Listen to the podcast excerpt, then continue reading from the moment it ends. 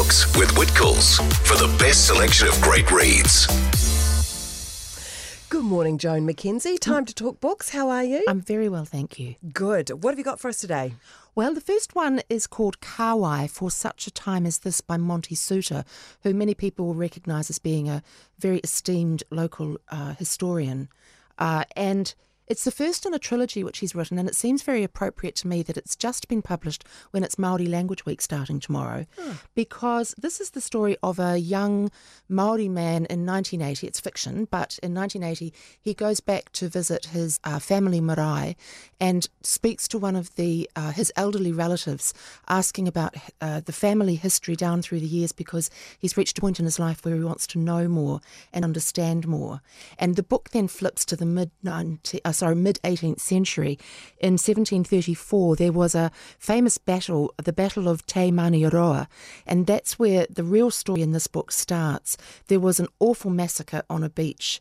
Uh, a lot of people died, a lot of men died, uh, and the subsequent generations are then required to avenge the deaths of the men that they lost at that time.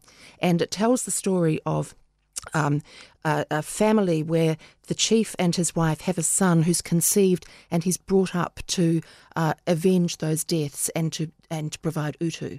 Um, it's it's beautifully written. I thought that I would skip through it lightly and I became completely engrossed by it. I really loved it. And as I said at the beginning, with Māori Language Week, um, I learned a lot reading this book because there's a terrific um, uh, glossary at the back that gives you the meanings of words that people like me didn't understand, and I really loved it. Oh, good to hear. Tell me about Dark Rooms by Lynda la Plante. Well, Lynda la Plante is famous, I think, for the character Jane Tennison. Um, yes. If you remember Prime Suspect all those years ago, and when Prime Suspect came out, Jane, Jane Tennison was established in her career. But what she's done is go back to the very beginning of the career. So this is one in a series of prequels to that Prime Suspect story. Uh, and in this book, Jane Tennison has just been made a detective inspector and she's sent to a new police station where they don't really want her and there's a lot of misogyny and difficulty getting on with her colleagues. But she's assigned a case where a body has been found in a disused air raid shelter underneath a house. And when she starts to investigate that, she starts to uncover all sorts of family secrets from the extended family of the person that that body uh, was. Um, it's classic Lynda la Plante. If you like her, if you like Jane Tennison, if you like a good thriller, you'll love this. Sounds good.